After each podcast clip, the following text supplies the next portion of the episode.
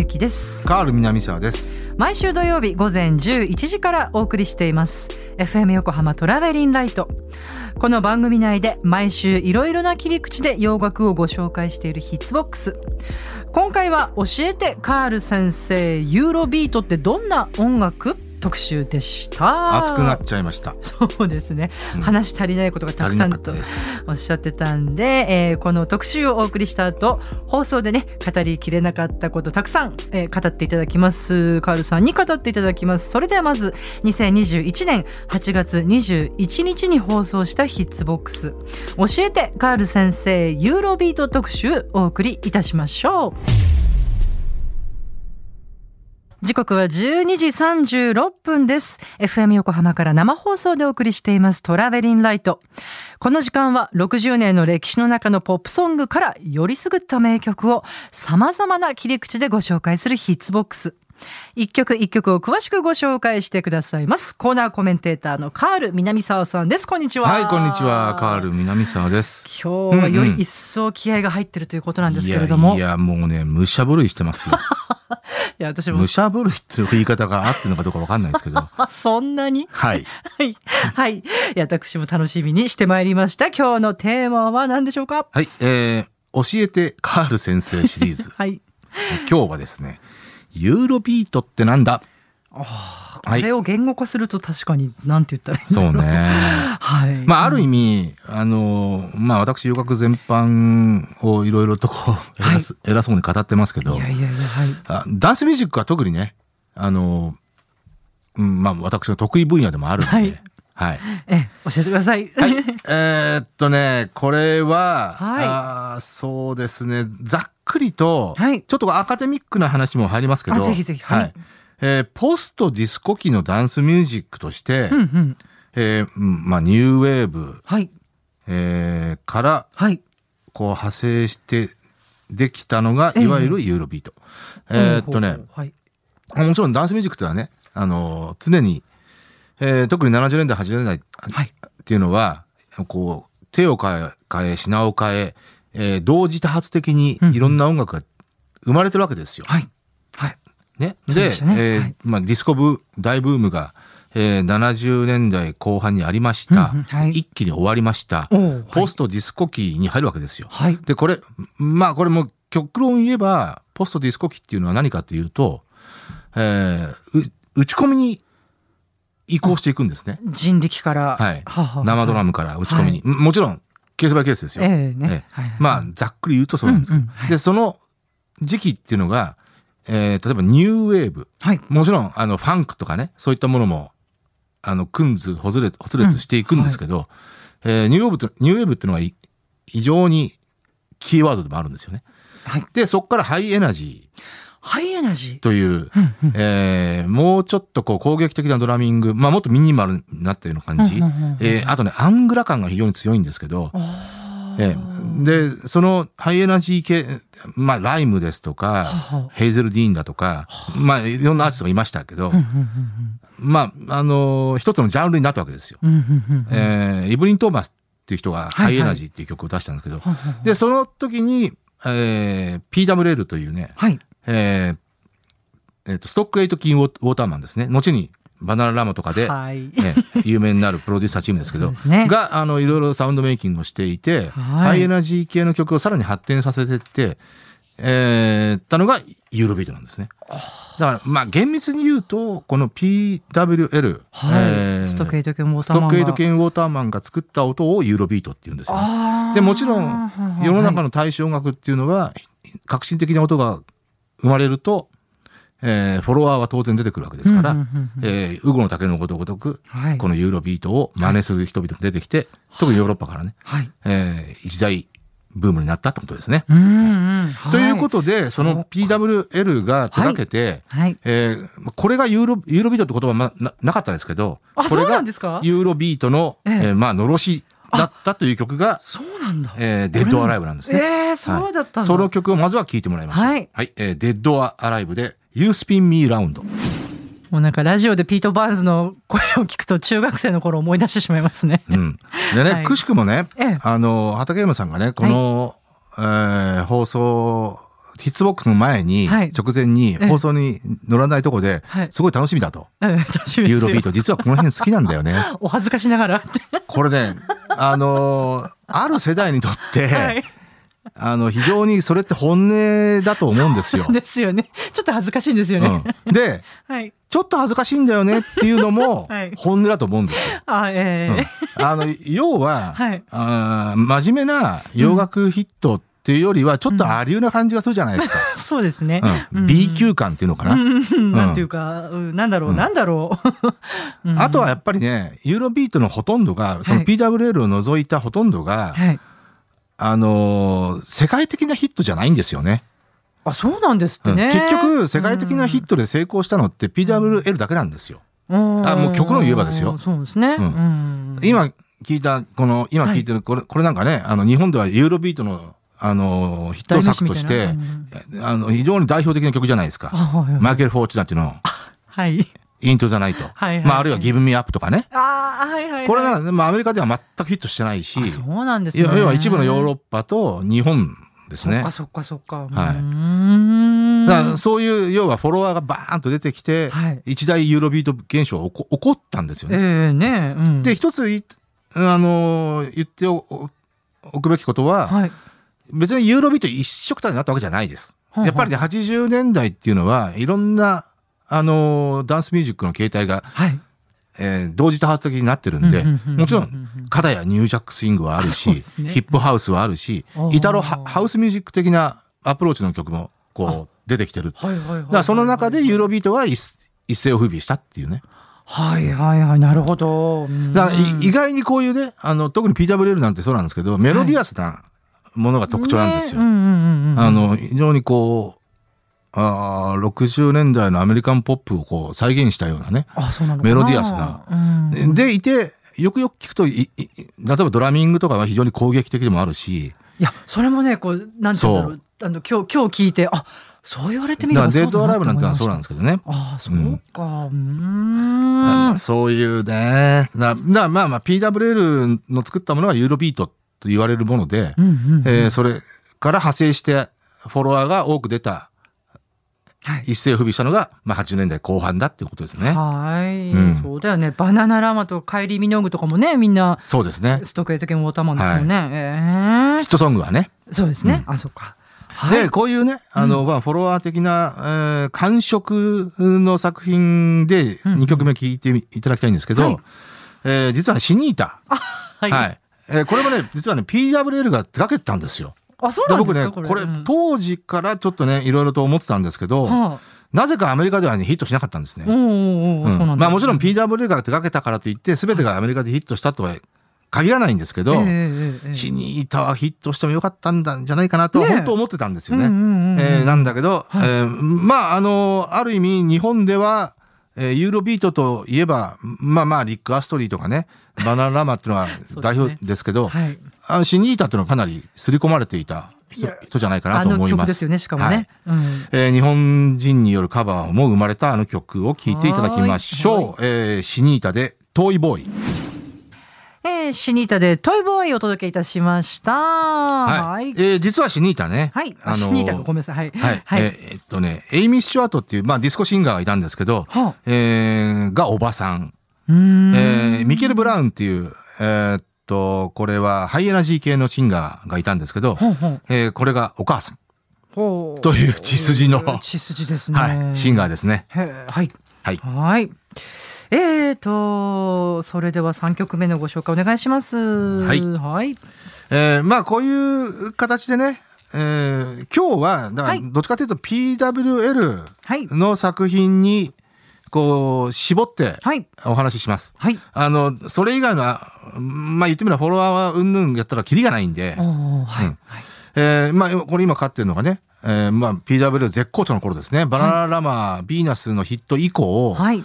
えー放ったヒットソングで、これは Love in the First Degree。僕は、僕は個人的にはユーロビートソングの中で、えー、一二を争う最高傑作だなと思ってますけど、この Love in the First Degree は秀逸だと思いますよ。はいはいね非常にポップだしちゃんとユーロビートの典型的な形をはいはいはいはいはい。ね、キープしてるし、はい。うん。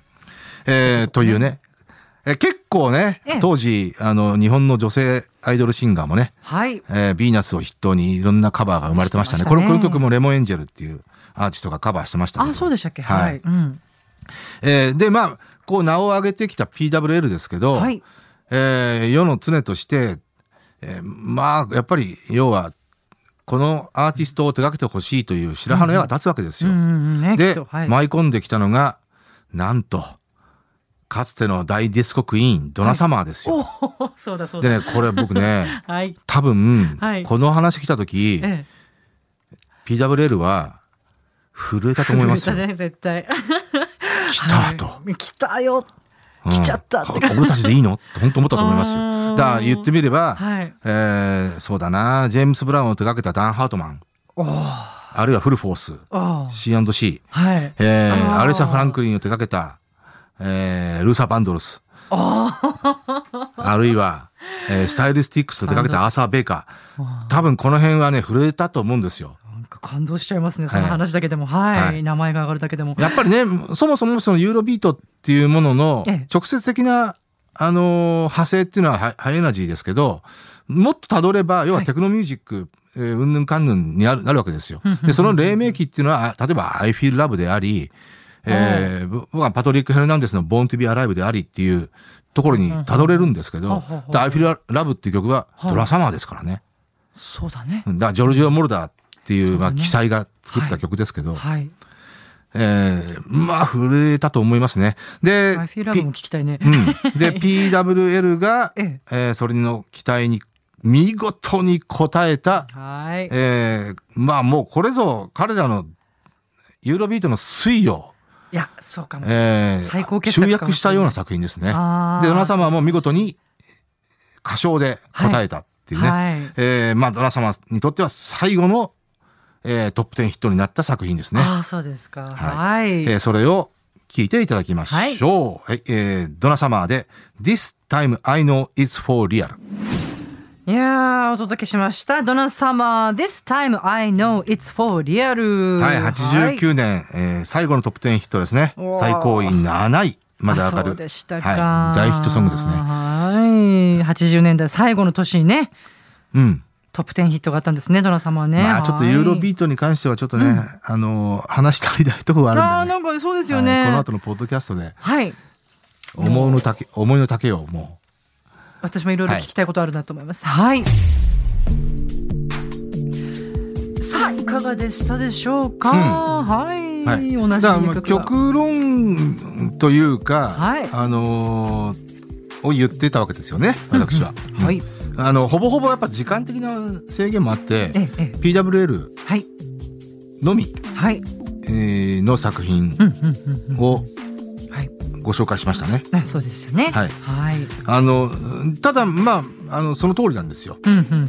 あの、直接的にはハイエナジーから発展していって、まあ、だ PW という名前ではまだなかったですけど、あのこの3人のチームで、えっ、とね、83、4年ぐらいにヘイゼルディーン、ヘイゼルディーンっていうのはサーチンっていう曲がね、あのフロアで大ヒットしたんですけどあ、そうなんですか。83、4年だったかな。はい。あの、え要はその頃っていうのは、あーハイエナジー全盛期なんですよ。えーで、まあ、ハイエナジー系の作品として。で、ヘイゼルディーンを手掛けたんですよ。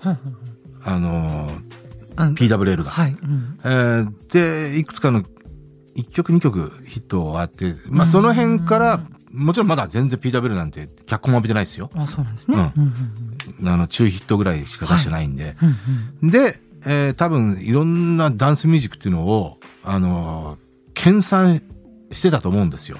はあ新たな。はい。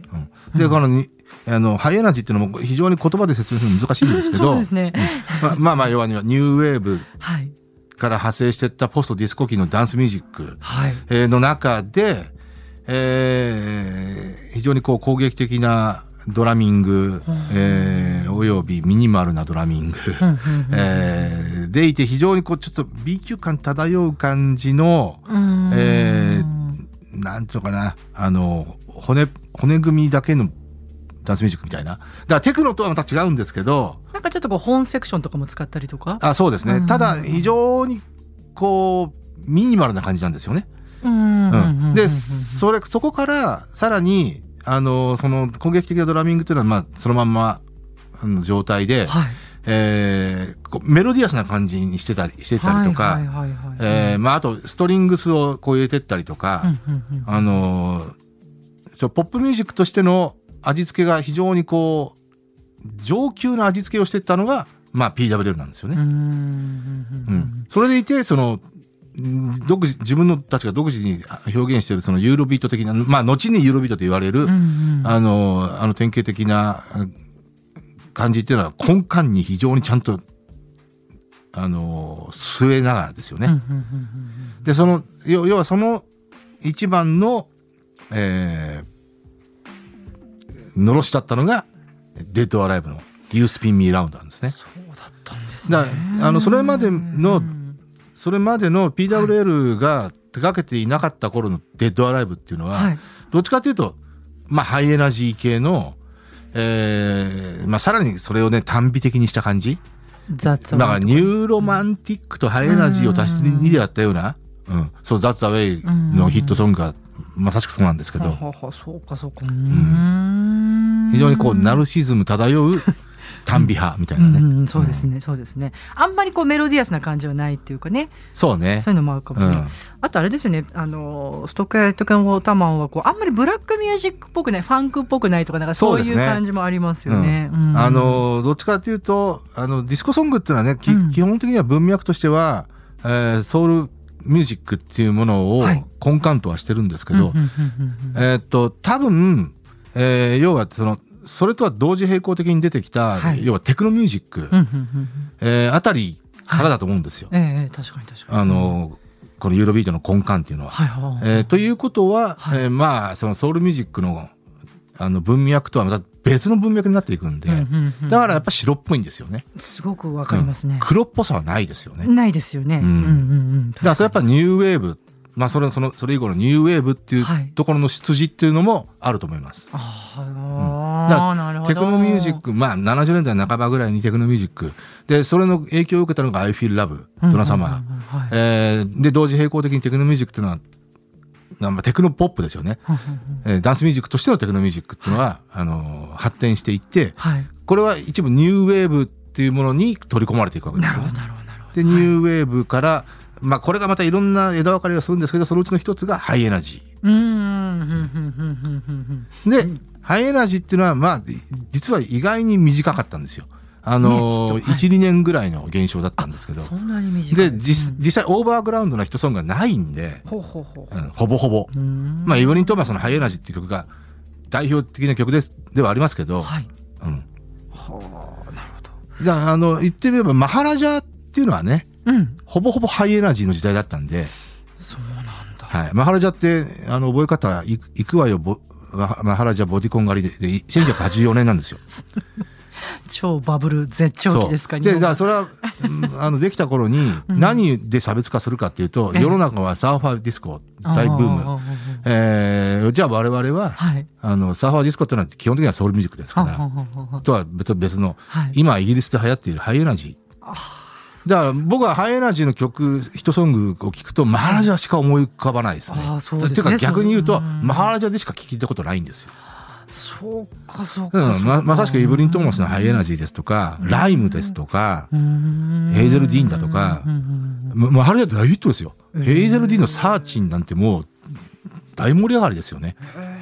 うん。あと、ライムナのね、あの、思いがけない恋だとか、全然知らないな、それ。うんあ、まあ、例えばピート・シェリーのテレフォンオペレーター、えー、あとは、えーフィリス・ネルソンの I Like You。この辺ね、いわゆるハイエナジー系の、結構みんなイギリス人が多いんですか？イギリス人が多いですねただ、あの、もちろん一部そ、そこから派生していって、うん、まあねあの、。どんどん取り入れていってね。まあねあの、それは同時多発的に出てくるんで。うーんピート・シェリーなんてね、もともとパンクバンドにいた人なんですけど、うん知らない。意外に80年代ってもともとパンクだとか、もともとプログレだったって人がね、ダンスミュージックガンガンやってるんですよね。あ、そうなんだ。うん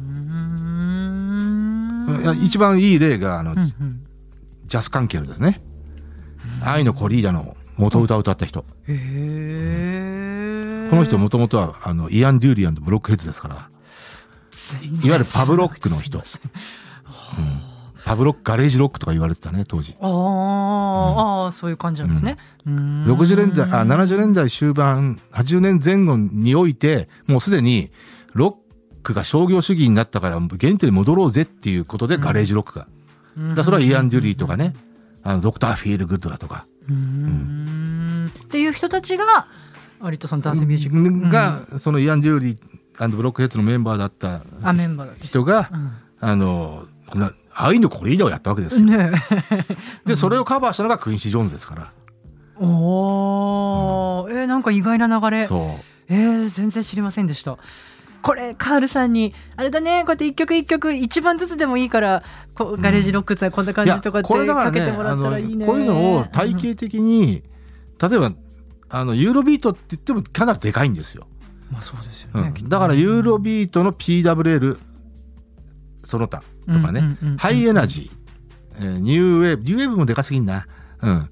あの、まあ、例えば、ニューロマンティックとか、それだけで、あの、テーマとしてやった方がいいのかなっていう気がしますよね。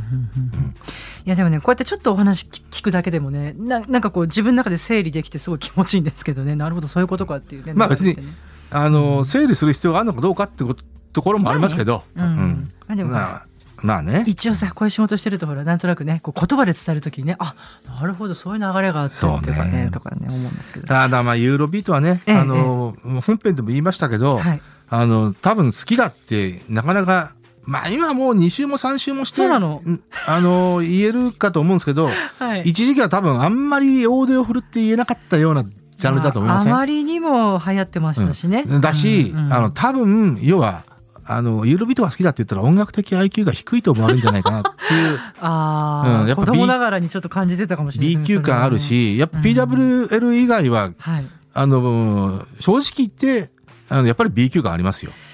そうですね。うん、なんとも言えない、こう。そうね。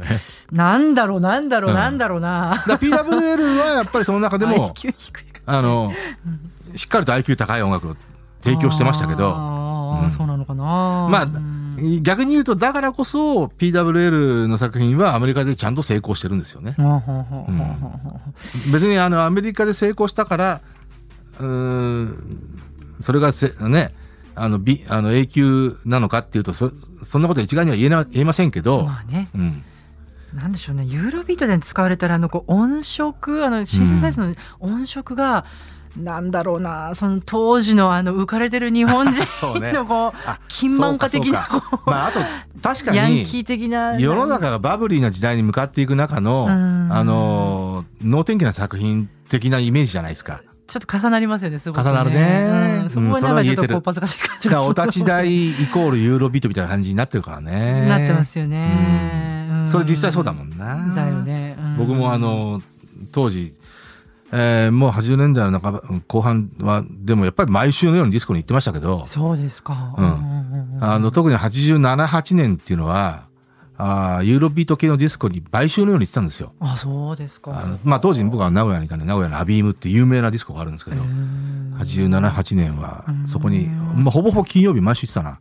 ね、この時代ってもう CD ですか？えっと、ね、7年とかならそう DJ はアナログですけどね、まだ。まだうん、一般的には87、8年は CD に移行する時期で、88年ぐらいにもう多分50%超えたと、超えてると思いますよ。あ、でも面白いですね。ユーロビート、バイナルでかけてたんですね。まあそっか、それはそっか。いやいやまだ90年代頭ぐらいまでバイナルでかけてました。そうかそうかそうか、それはそうですよね。うん、へえ。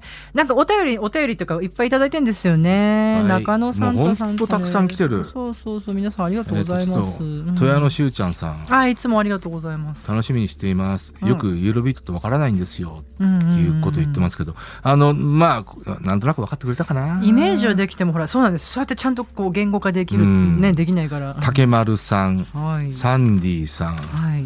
えー、仮の姿鈴木さん。仮の姿なの？鈴木さん。はい、えー、中野三田さん、はい、えー、三橋のマイケルさん。あこれねマイケルさんが言ってますけど、はい、ユーロビートっていうとパラパラ踊るダンスってイメージです、えー、ひょっとして畠山さんもパラパラ踊ってましたか？って言ってまあ踊ってなかったと思いますけど。パラパラってわかんないですとか言って。そうか。なんだっけパラパラってこの無機質にこうやって踊る、よくあるじゃないですか。あったかもしんない。うん。ペッペッペッペッペッペッペッってね。ああのーあれをパラパラって言うんですけど、もともとパラパラっていうのは80年代終盤に出てきたんですよ。ああ、そうでしたっけそうで、と、当時のパラパラは基本はユーロビート、うーんえーをバックに、えー踊ってたんですね。でこれね、宮島マイケルさんの指摘がね、非常にわかるんですけど、えっとね、ユーロピートっていう言葉もね、ええ。日本においてはええ、どんどん進化してるんですよ。で、な、何かっていうと、えっ、と、90年代頭ぐらいまでユーロビートって言えば、100人中100人が、あの、PWL 系の音なんですよね。うんうんかな。あの、イック・アストリーのネバゴナ・ギブ・アップであり、はえーバナナラマのうんえーヴィーナスであり、はい。そう、え帰りミー、カイリー・ミノグのザ・ロロコモーションであり、うえーなんですけど、はい。えーこれが、えー90年代初頭あの前半ぐらいから、エイペックスの、えーユーロビートホニャララってあ、いう、なんだっけ？あったかもしれえっ、ない。と、た、たと忘れたけど、うんえっ、と、コンピレーション CD が出てきたんですよ。うんうんでマネーじゃないけどね、うんそれはダンスマニアだな。東芝 EMI の。うんうんえっ、と、ユーロビート、ファンタジーじゃなくてユーロビート、うん。あのーエイベックスが出してたんですか？要はう、んえー隙間産業ですよね。うんあ、スーパーユーロビート。そう。スーパーユーロビーロビートシリーズと出して、うんえー世の中、えーっと、あそこ、ジュリアナか。ジュリアナ東京のタダ券を入れて、出して、これが売れたわけですよ。えーなんていうのかな。世の中のメジャー系の音源っていうのはメジャーレコード会社がもう出しちゃってるんで、隙間産業でうんうんう、んえー要は当時のうんうんトランス系ですね。あーユーロトランス系の、えー要は、わわかりやすいのは USA ですよ。あれ、トランス系なんですよ。もともと。うんジョー・イエローっていう人が出していて、うん91年ぐらいですよ。2年ぐらい。うん92年ぐらいだったかな。えー USA ですよ、ダバンプ。うん はいはいあれ、ユーロトランス系ですよあ。で、そのスーパーユーロビートと名前で、あのあった、ねあったねスーパーユーロビートそういえばなんかだんだんオムニバスを出しちゃって、はいはいそれがずーっと続いてもうボリューム100ぐらいまで続いたんですよ。だからゆおー90年代ずっとでだな中身はトランス系なんですよ。だから90年代からはユーロビートっていうとうん。トランス系のことを言うことになったんですよ。確かに私もなんかうん違う違うなと思ってた。ある世代からうんうん。ユーロビートいいよねって言って多分話が食い違うんですよ。ああなるほどなるほどなるほどなるほど。これは日本における現象ですよ。なるほどなるほど。はい。はい。あの90年代以降はユーロビートっていうとねトランス系を指すことになっちゃった。だからあんまり知らないんだ私。そう。いわゆるパラパラ系なんですよ。う。ん。でそのトランス系っていうのはパラパラ系なんですよ。なるほど。でパラパラっていうのはねもう第一次第二次第三次ぐらいまであのブームがあったんですよ。だから最初80年代終盤。で90年代半ばぐらい。90年代後半かな。で90年代後半とかはやっぱナイツ・オフ・ファイヤーとかね。あのイニシャル D っていうあのアニメがあってうん。うんあれでナイト・オフ・ファイヤーが使い使われてうん。そこそれも一つ火がつけたんついたんですけど。あと小力ね。長州小力ああえなんだっけ長州小力がうん。あのパラパラを完コピしてね。あやってたの？ナイト・オフ・ファイヤー踊ったりとかうんあれ2001、2年ぐらいだったかな。で、僕の大好きな日の井チームですよ、なんつっても。日の井チームっていうね、日の井、日の井っていう、あの、アイドルの女の子がいて、うんその子が4人組のグループとしてデビューしたんですよね。これがね、け結構パラパラ系の音を出して、もう僕は握手会も行きましたから、えそれがその2000 2000年1、2年ぐらいだったかな。そうかじゃあじゃあもうその時代までその時第何時だよと思ったもん。またパラパラブームが来たな。な第3次ぐらいだったかな。あいや私確かに本当そのパラパラってあんま分かんなかった、うんそうなんだだから、あの、要は2004年ぐらいにギャルサーっていうね、あの、ドラマが出たじゃないですか。今やもう神ドラマですよ、これ。いうか、荒垣出てる。あの、長沢出てる矢口まり出てる。佐恵子出てる。ももう、今考えても、僕はまあ、あれ毎週見てましたけど、あれはもう、要はギャルサーって言ってパラパラ踊る。あそうなんだ。あの、鈴木恵美が出てますからね。鈴木恵美があの、ギャルサーの長の役やってんだけど、鈴木恵美が毎週パラパラ踊ってて、もうこれ神ドラマだなって本当思ってたもん、毎週。全くわ うん。全くわかんない。ですすいません。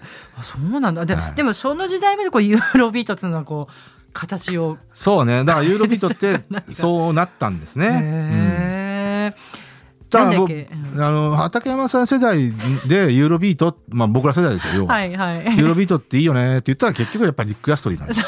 まあまあまあまあ、そうですね。うん、マイケル・フォーチュナティなんですよ。ああまあそうですよね。うん、そう。ギミーアップなんですよ。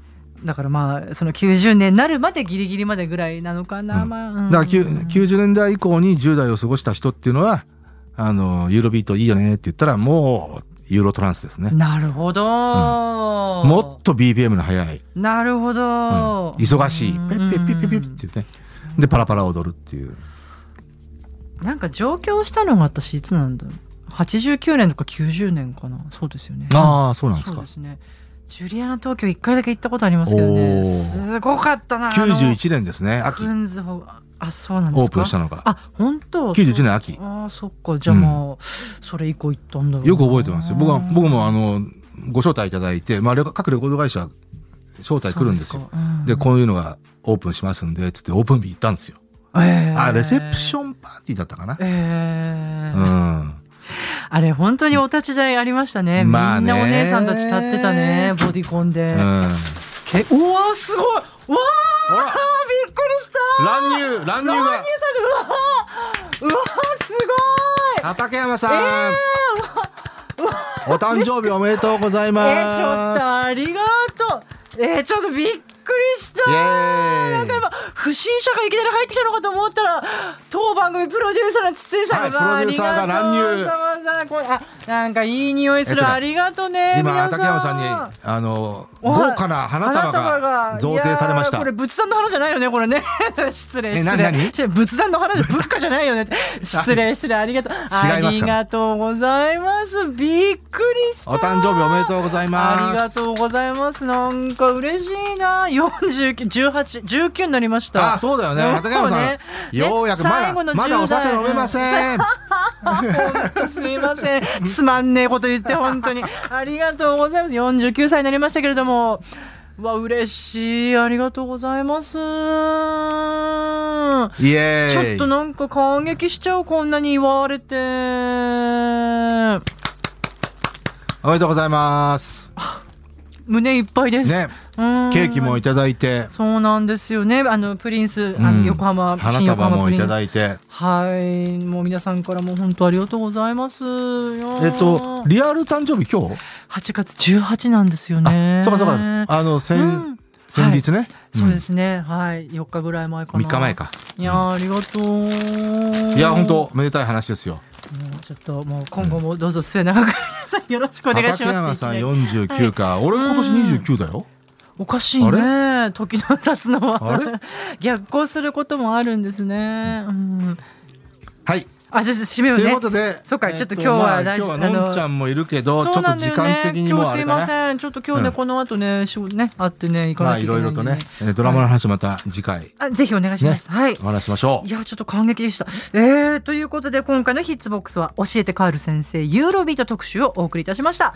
曲も合わせて聴きたいという方、FM 横浜から毎週土曜日午前11時から放送しています。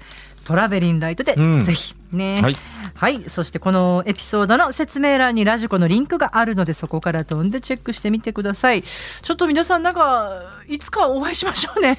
そうだね。ねライブとかさ、うん、なんかね。いやもう。公開生とかいろいろ。会いましょう。ね、うん、うんうん。なんか元気でさお互いさいいのかな、うん、いやいいんじゃないですか、はい、いやなんか会いましょうよ。そうだね。あの時期がね来たらねみんな元気でお会いしましょう、はい、本当に。